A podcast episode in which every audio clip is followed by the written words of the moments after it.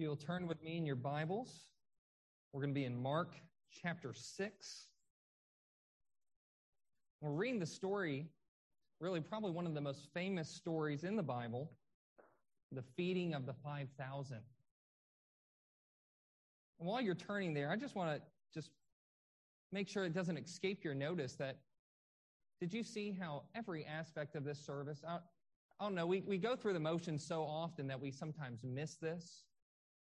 But God's word is filled in our service. That we start off with God calling us to worship. We hear God's word read, even in prayer. Uh, Ben's prayer, we prayed God's word back to him because we are like these sheep, that we need the instruction and the direction and the guidance of God's word.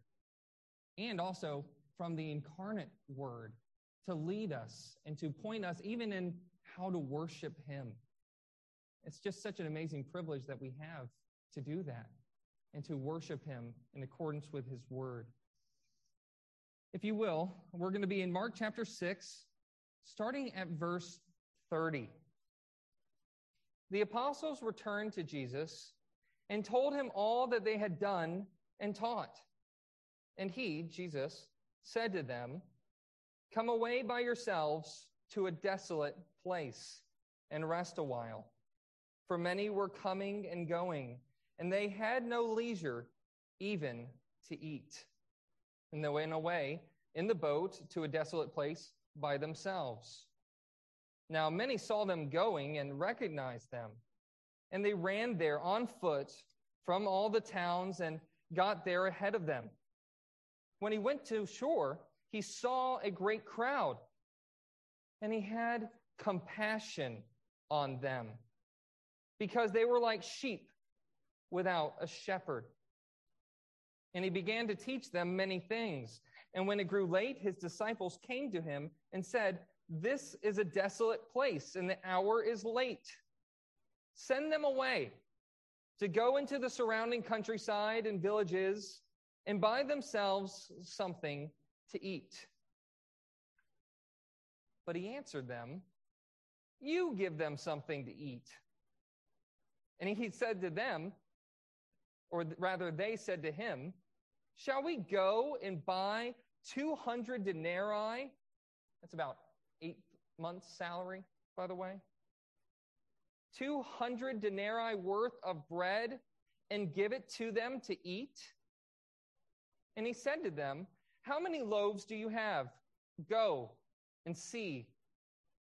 And they went, and when they found out, they said, Five and two fish. And he commanded them all to sit down in groups on the green grass. So they sat down in groups by hundreds and by fifties. And taking the five loaves and the two fish, he looked up to heaven and said a blessing and broke the loaves and gave them to the disciples to set before the people. And he divided the two fish among them all. And they all ate and were satisfied. And they took up 12 baskets full of broken pieces and of fish. And those who ate the loaves were 5,000 men. Let's go to the Lord in prayer. Heavenly Father, we thank you that you have given us your word. Lord, it's your word by your Holy Spirit which feeds our souls. And it's able to feed our souls because the Lord Jesus Christ has made us children of God. And Lord, I pray that as we listen to your word, that we would have eyes to see and ears to hear the truthfulness of it, and that we would seek to listen closely and attentively to your word. It's in Jesus Christ's name that we pray. Amen. It's kind of surprised this week that there's only one miracle in all of the New Testament, in all the Gospels, that is recorded in all four Gospels. Well, excluding the resurrection. The resurrection is in all four. But when it comes to Jesus' ministry and his life, isn't it kind of shocking that there's only one miracle that's in all four of them? and they all have a little bit of differences. Differences not in contradictions, but highlighting different aspects. The Gospel of John, which is really the reason why I say it's all four. The synoptics have a lot of the same accounts of miracles, but the Gospel of John usually has his own that he's finding in the life of Jesus, or he incorporates the same miracles but in different places, and some of them will not have it. Some of the other synoptics will not have it. But in John's Gospel, he spends a lot of time focusing on the response of these crowds. And we don't get that here. It ends with them feeding 5,000 men, and immediately Jesus goes and walks on water in the next scene. But John focuses on the response of the crowds who keep following him, who want more and more food to eat. And Jesus tells him that I'm the bread of life. And he goes down that path. Well, what makes Mark's account special? What's his focus and his emphasis that he's trying to make? Well, he's the only one who notes something curious that Jesus says in verse 34. When he had a great, when he saw the great crowd, many of the different gospel accounts record that Jesus had compassion on them, but Mark records the reason why he had compassion on the crowds. It's because they were like sheep without a shepherd. Hence the title of the sermon this morning The Good Shepherd Provides. Jesus, here in this miracle, shows in a way that has not been seen yet in the Gospel of Mark exactly what that looks like. Exactly what it looks like that the Good Shepherd has come. And as we've just seen in Ezekiel, shepherd imagery is throughout the entire Old Testament. Ezekiel was looking at the shepherds of Israel, the leaders, who were supposed to be instructing people in God's word, pointing them into the tr- to the truth, but instead, the leaders were not doing that. Were using their positions of authority to benefit themselves, taking the tax and using it to spend on their, their own wealth, to the abuse and to the lack of God's people. But before that, we know David, he was a shepherd since his youth. He raised the sheep, he defended the herd, and he incorporated that and wrote beautiful psalms like Psalm 23. The Lord is my shepherd, I shall not want. He makes me lie down in green pastures. Another little detail that's only included in Mark, which is the green grass. And I don't have enough time to go through all the instances, whether it was uh, Moses with Midian, before that, Joseph being a, a shepherd, and throughout Jacob and all the different patriarchs. There's so much shepherd imagery that's incorporated in Scripture, and it creates this beautiful picture of God and his care and his concern. But here Jesus says that his response to seeing these sheep and having compassion on them, he says that he saw that they were like sheep without a shepherd, and he begins to teach them many things. We already see that this imagery of a shepherd, exactly what does it look like? The fact that Jesus is the shepherd of his sheep. And that's kind of what we're going to be exploring today. And the first thing that I want to look at is that Jesus provides for his sheep, or the shepherd, the good shepherd, provides for his sheep because he cares. Look at verse 30. And by the way, uh, at the end of your bulletin, in the very back, there's an outline that you can follow. I'm going to try to fill in all the blanks. I've minimized the amount of blanks in it so that hopefully you can, I'll actually say them all.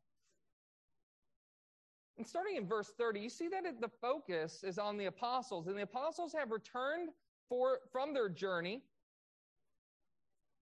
and they have done all that Jesus has taught, has told them to do. They taught what Jesus told them to taught.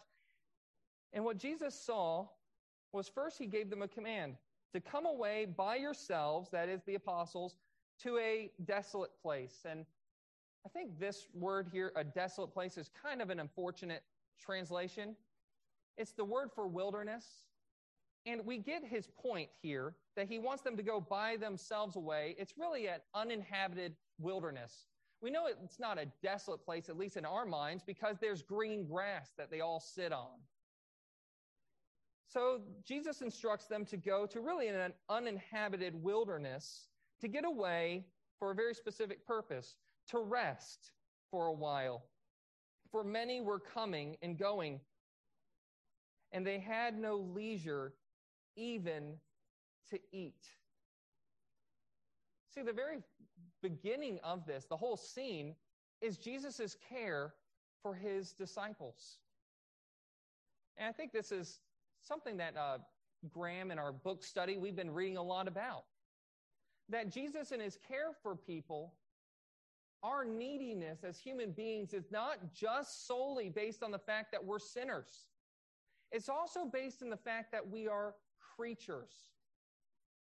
That it's okay to rest from work. Jesus actually wanted his disciples to pull away, to stop focusing on their ministry for just a little bit, to have a break, to be able to get something to eat. And probably much to the disciples' dismay, that right when Jesus focuses, they go to the isolated place, they receive an interruption. In verse 34, when they finally get to the shore, the crowd had beat them to the punch.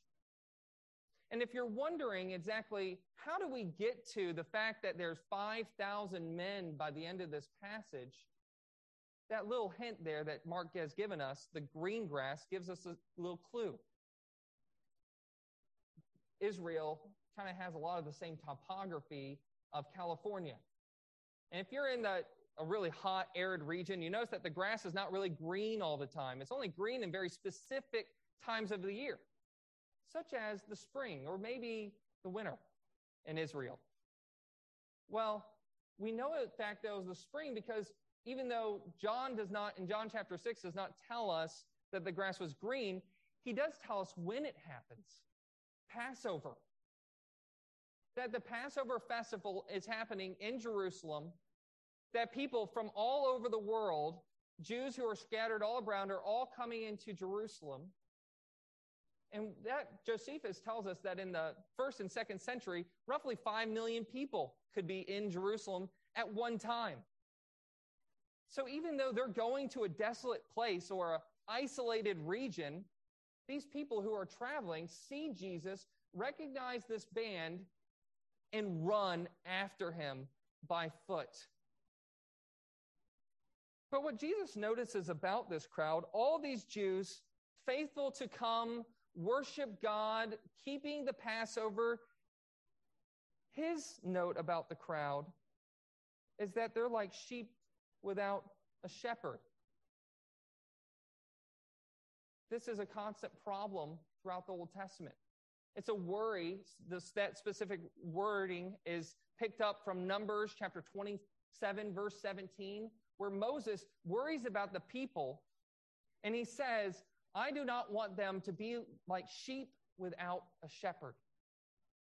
And that's exactly what happens in Judges. Once Joshua dies, the people of Israel are like sheep without a shepherd. And what happens to the people? They drift off into sin almost constantly. So Jesus resolves to meet the crowd's needs by beginning to teach them many things. It's amazing, actually, that Jesus' response to this was to have compassion on them. If you were tired and you had been working all day and you have not even had the leisure of eating, probably pretty hungry and irritated. And if I went home after a long day and hadn't eaten anything and I get someone knocking on my door, I hope to have the same response as Jesus has. But I'm a sinner and I'm probably a lot less likely. It's really quite a surprising thing. And I think that probably the, based on the disciples' reaction, they were probably pretty irritated. And while the disciples had a need to eat, And while Jesus did recognize that we have earthly needs, creaturely needs, there's a priority here. There's a priority to needs. And I have included just the whole statement there that those who serve, wonder if I included it here because I did not memorize it. The servant's priority is to serve, not to be served. That the apostles were learning in part a lesson that they were going to be needing for the rest of their lives. That they were appointed servants of the Most High God, and their first, number one priority was not themselves, but the needs of others. And they had that put on display by Jesus all the time, whether it's here or in the foot washing ceremony, the master becomes a servant. And that's really all of Jesus' ministry. Philippians chapter 2 tells us that Jesus, that he, although he was equal with God, he did not count equality with God as something to be grasped, but humbled himself to be like a servant.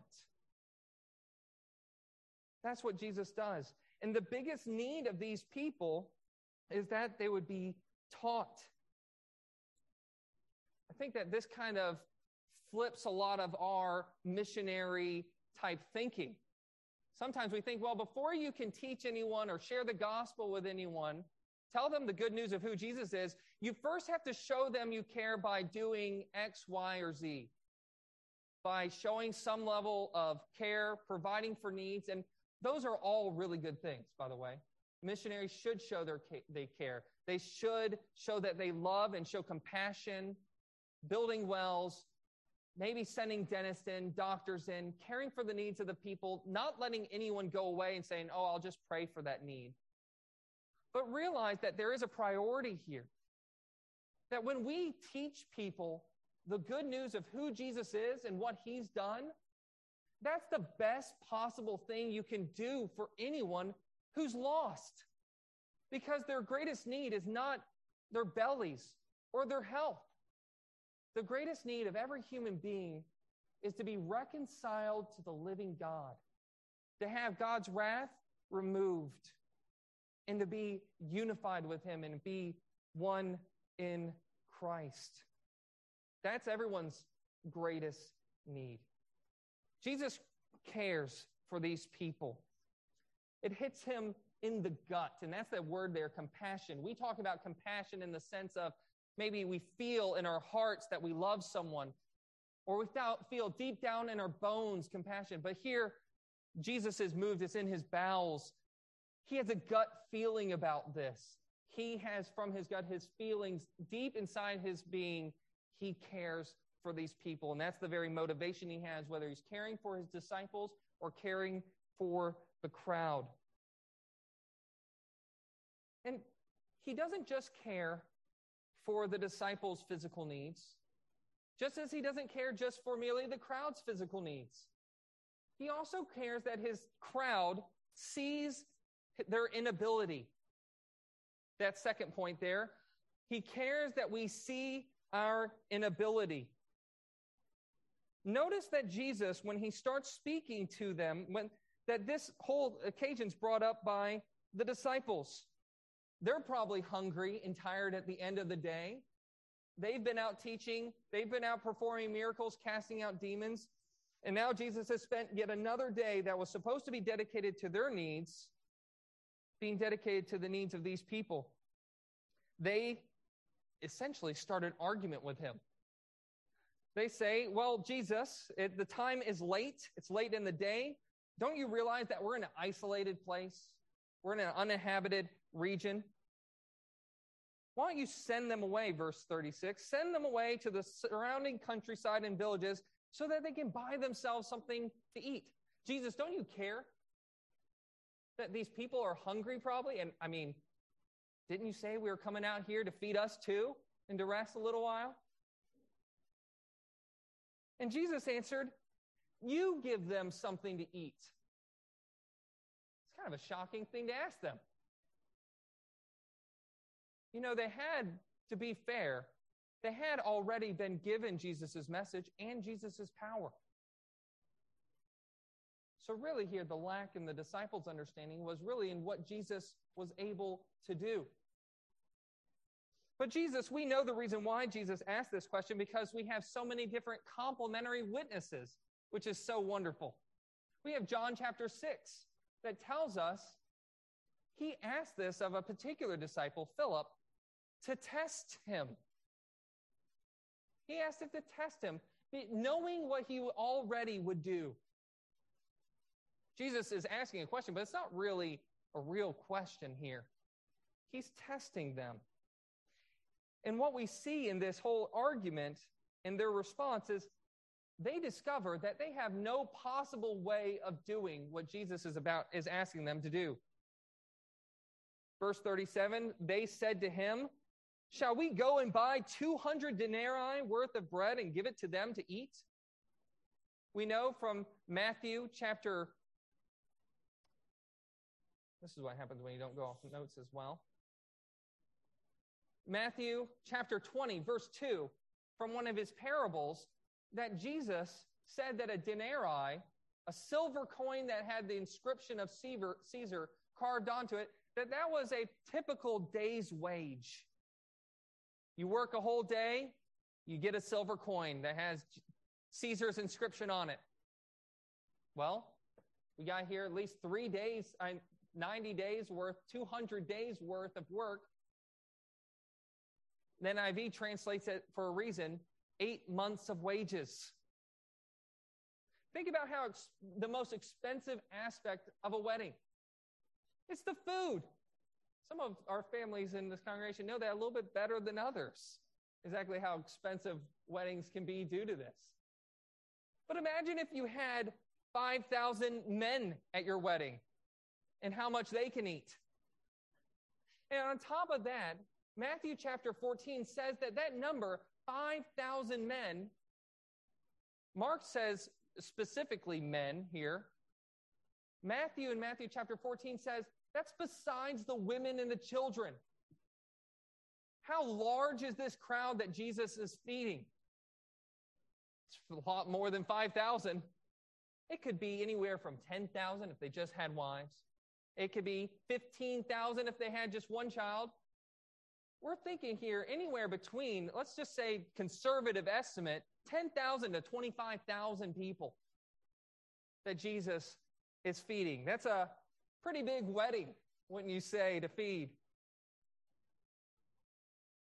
And they said, what Jesus' response to them of, well, we couldn't possibly pay for this. Even nine months' wages probably wouldn't do the trick. He said to them, how many do you have? Go and see. And they went and found out exactly how much they had. And John tells us that it was a little boy from the crowd with probably the only good mother in the crowd that packed his lunch five loaves of bread and two fish. And why I say it's the little boy's lunch is because here, a loaf of bread, we might be thinking uh, Wonder bread loaf, sliced bread. No, a loaf of bread could have been anywhere the size of a biscuit. He brings up his lunch.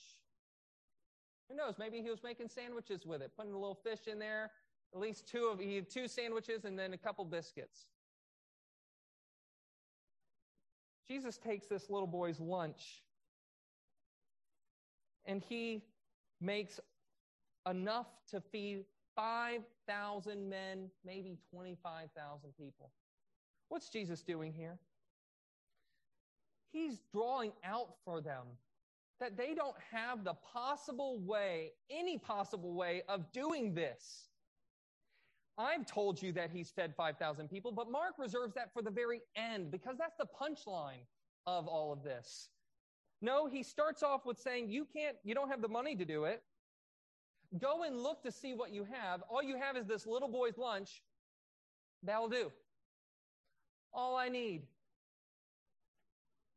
You know, if they had read God's word, they would see that while feeding miracles are few and far between, it's not completely unprecedented. Second Kings tells us Elisha, he was able to, and he did, feed a hundred men with 20 loaves of bread, and it was a feeding miracle. Well, Jesus is working with about a fifth of the resources to feed roughly five times, no, like 20 times the amount of people. Jesus is taking all these different things about this text, all the quotes Mark does here, he's drawing connections back to the Old Testament constantly to make the connection for people that Jesus, the Good Shepherd, is not this guy who's just jumped onto the scene, but he's identifying himself with Yahweh, the God of Israel, the Good Shepherd who provides all the needs of his sheep. And he shows them that they're not possibly able to care for themselves. And then we get to the last point here that Jesus, while he cares for their inability, he does not leave them there, but he shows that he is able, as the good shepherd, to satisfy every need. He's able to satisfy every need. And Jesus does this really in a couple, about three different ways. Those last four verses. He divided those two fish, he divided them all. And they all ate. And they all were satisfied. Then we have 12 baskets of leftovers full of food, of both the pieces of bread and the fish. And then the real kicker here that Jesus fed and fully satisfied off this meager meal 5,000. We've already said up to 25,000 people. You see what he's been doing, what Mark is doing this whole time. He's, he's building up to this event. He's trying to show you the outcome. John was focused on the crowds and their response to him. Mark is focused on the result Jesus' power, Jesus' strength, his ability to provide for all of his people's needs. And these people here, they don't just get one meal. Every single person here leaves satisfied. The opposite there is hungry. There was no more room in their stomachs. Everyone ate and was filled. How did he do it? How did Jesus do it? Well, we're not told exactly how, but we're told something that actually is pretty common to me and you. He looks up to heaven and he blesses his food and breaks it. I've heard before, maybe this is just a side note, that uh, Christians praying for their food, there, there's no Bible verse for that. There's no reason why we do that. This is just a tradition. And, but, you know, we are thankful for God, to God, so we'll keep doing it. The reason why we pray, even if we're not thinking about this tradition that we have of praying for our food, the Jews did it. Early Christians did it. And Jesus here in our text did it. Not for any, just no reason. He did it because he looks up to heaven He's pointing people. He doesn't say how he does it, but he does it by his gestures, showing exactly where the food is coming from. It's coming from his heavenly Father. The crowd in John chapter 6 doesn't miss this. When they come up to Jesus again, they come up to him saying, Jesus, we're hungry again. It's the next day. Could you feed us? You know, our fathers ate manna in the wilderness, and God fed him through Moses. And Jesus said to them, I am the bread of life. His focus here is not on showing the people that he's meanly or merely, that's better than meanly, merely trying to say that he can take care of all their physical needs. He's pointing to himself as the object of their faith and their trust to people who just don't get it. He's able to satisfy every one of their needs, but they just don't get it. You know, this miracle, this all the gospel writers see how special this miracle is. Mark does it because he references this miracle at least on two other occasions. After Jesus walks on the water and they're afraid, and then they have the same repeat situation where they're afraid of Jesus, Mark says it's because they did not understand this event. Mark 6:52. They did not understand the miracle of the loaves. And when he does it again in Mark chapter 8, verses 1 through 10, for the Gentile audience as opposed to a Jewish audience, he has this same conversation because the disciples find themselves saying, What are we going to do about food? We don't really have much money left and we don't have any bread. We forgot to buy some when we were out and not on the boat. And Jesus talks to them and says, Do you not remember when I fed 5,000 men? Or when I just fed 4,000 men? Are you really worried about food? Jesus is demonstrating for us completely that he's able to satisfy every single need of those who come to him. Isn't that the picture we get from Psalm 23 about who God is? That the Lord is my shepherd, I shall not want. He makes me lie down in green pastures, food for sheep. He leads me beside still waters. He restores my soul. He leads me in what? Paths of righteousness for his name's sake. And he proceeds then to say that he set up a table in the midst of his enemies, a banquet. And you know, we just read about a bank- banquet last week. Herod had a banquet, didn't he? He had a banquet for all the leading men to have a lewd party. And Jesus provides a different kind of banquet a banquet for people who seek after him. And Jesus, out of his kindness, has laid out this banquet for people who just don't get it. His disciples do not get it.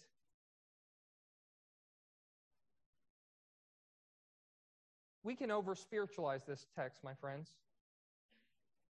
We can think about this, and I think it's an important question to ask of does Jesus provide for our physical needs today? Does he provide for the physical needs of his people? Is the only application of this text that Jesus provides us spiritual food? Or, and not, not the physical stuff, obviously, you know, or that Jesus will provide food, but it's wholly in the future. This is an eschatological hope that we have that one day on the new heavens and the earth, he will feed and provide for all of our needs.